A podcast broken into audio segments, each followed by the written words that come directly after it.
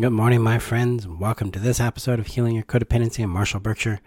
Today we're doing an episode or part two of the fawn response. So, in our first part, we talked about what it is, how it's the real cause of codependency, um, and how to start detecting it so that we can then move towards an intervention and a shift in your world because that's that's the basic process we do with anything like this that's a systemic response in our lives as we detect, we intervene, we shift.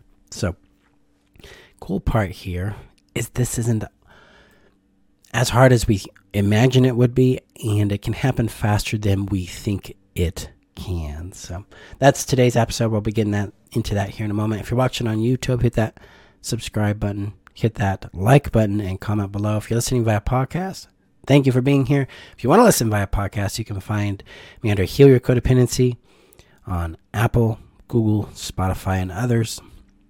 And if you're watching on Facebook, nice to see you. All right, let's jump in here. So, a fawn response as a review is a biological reflex that arises in the body when the body cannot either safely escape or safely fight for its well being and its safety eh, within a relationship system. And so, if we, the body realizes uh, I depend on them, I need them for my survival, and they don't respond to my bids for change or a fight response, they don't, I can't escape this. So now I'm going to fawn. Fawning means I'm going to please them, I'm going to regulate their emotions, I'm going to minimize my own. I'm going to take on the responsibility for their reactions and their behaviors. I'm going to be the cause, so thus the cure of their behaviors.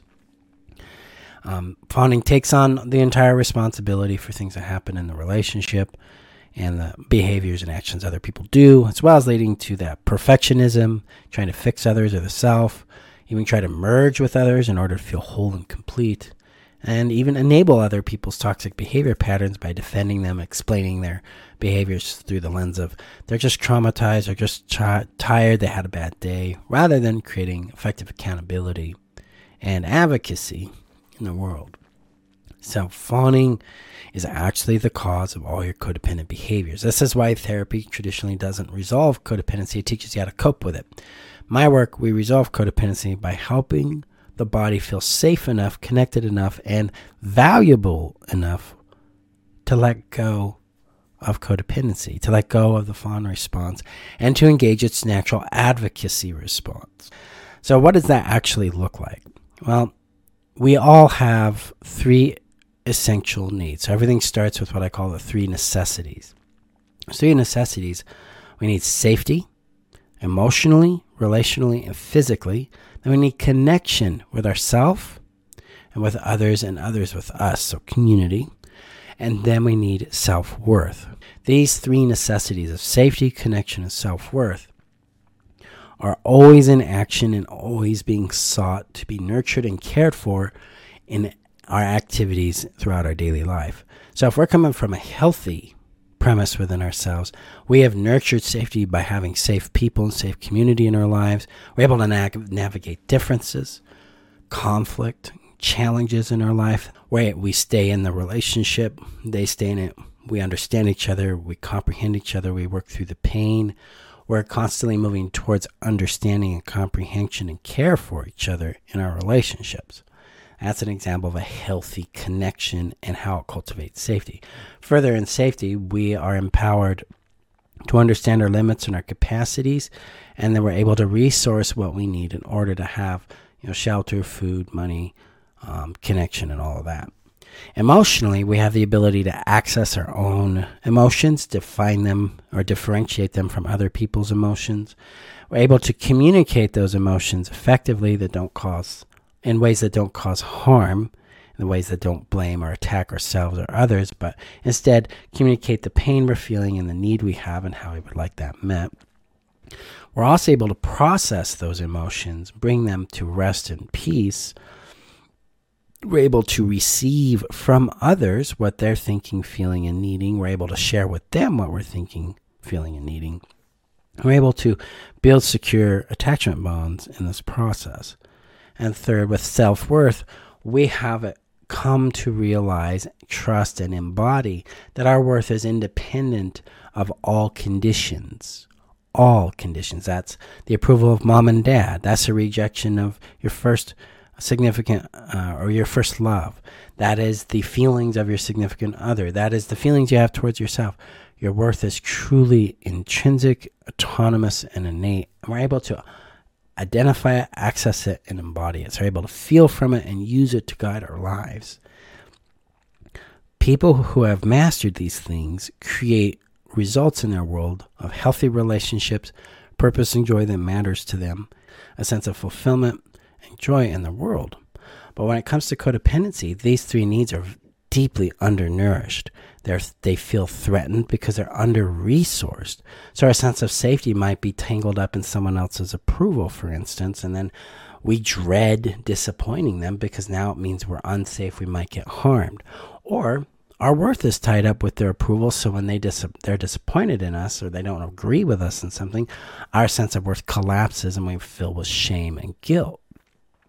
When our safety, our connection, and our self worth are entangled or enmeshed with other people, and put another way, we depend on other people to generate these things within our lives in an unhealthy way, we lose contact with ourselves and we become very tied up and entangled with regulating them and regulating and changing ourselves so that they'll love and like us. It's these three necessities that have to be addressed in order to help the body feel safe enough to advocate for itself and to stop fawning for its own protection. So, how do we do that? The first step I take my students through is acknowledging that we're there. We have codependency. We're trying to survive. This is the only way we know how to do this. This acknowledgement and this endorsement of it allows us to start releasing shame, guilt, and judgment that we might have about doing these codependent behaviors. And we can start connecting to the actual need that's behind it. It's like, how is people pleasing trying to make me safe today? What other options are there for me in making me safe? for instance? Or is how is pleasing this person trying to bolster my sense of worth? What other ways can I connect with my worth that doesn't depend on that? These are ways we start to nurture our connection, our safety, and our self worth within our inside ourselves. So we start with that acknowledgement of what we're doing, what it's trying to do for us. And then the next focus has to be oriented around building emotional safety. Specifically, we have to become safe with ourselves, safe with what we feel, what we sense, safe with our needs, safe with our pain, safe with our boundaries, safe with our wants, and the sensations we feel in our body and the thoughts that emerge in our mind. Emotional safety becomes the dominant focus of the work because without that, connection and our sense of self worth are going to falter. They will not be reliable. We will go in and out of access to those intermittently. and it will be it will be very difficult to advocate for ourselves if we don't feel safe enough to navigate the impact or the risk that comes by advocating for ourselves. So, in emotional safety, we focus on nervous system care so that we can soothe and care for the pain and tension in our body, which helps build capacity. Then we focus on nurturing our awareness, our inward awareness, specifically about what we're feeling, what we're sensing, what's showing up, and becoming more neutral, more of an observer to that. And then we build a practice of titration through pendulation, which means I can access the pain for a little bit and then soothe myself for a moment with a soothing thing and return to access with that pain for a moment and back to soothing. From there, we build the habit of being able to acknowledge, legitimize, and integrate what we feel in such a way that we start to actually feel seen, valued, and cared for by ourselves. So we're able to do this with our own pain and not have to seek it out so much outside of ourselves. Then we learn how to navigate our own thoughts, our own fears, our conclusions, assumptions, our own judgments and expectations out in the world. And this allows us to have access to who we are, access to our programming, and start changing the way one we feel towards things to how we think about them. And three, the behavior that emerges out of that.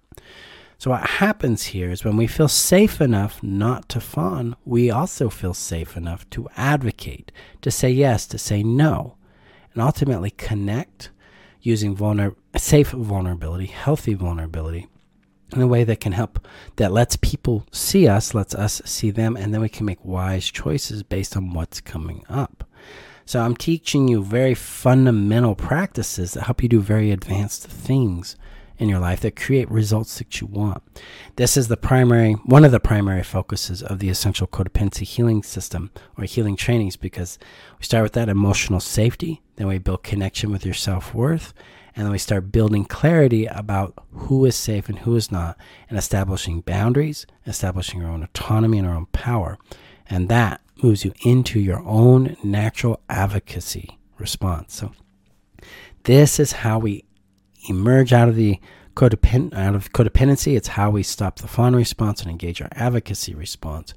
And we do this in a way that allows us to expand on this exponentially through time. So it's not a one time event, it becomes a lifetime practice that constantly amplifies itself. So we're always growing in our sense of capacity, our sense of confidence, our sense of worth, and our own sense of strength and advocacy because we're always cultivating a sense of safety with ourselves and others, a sense of connection with ourselves and others, and a, and a sense of connection and embodiment with our self worth.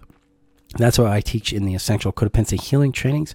We start in just about two weeks, so the info for that is um, in the description. We start. On, I teach it on Sundays at 12 p.m. Mountain Time, so come join us there. If you want to start this process and actually be free of your codependent habits like people pleasing, perfectionism, fixing others, being obsessed with trying to control outcomes. Come join us there.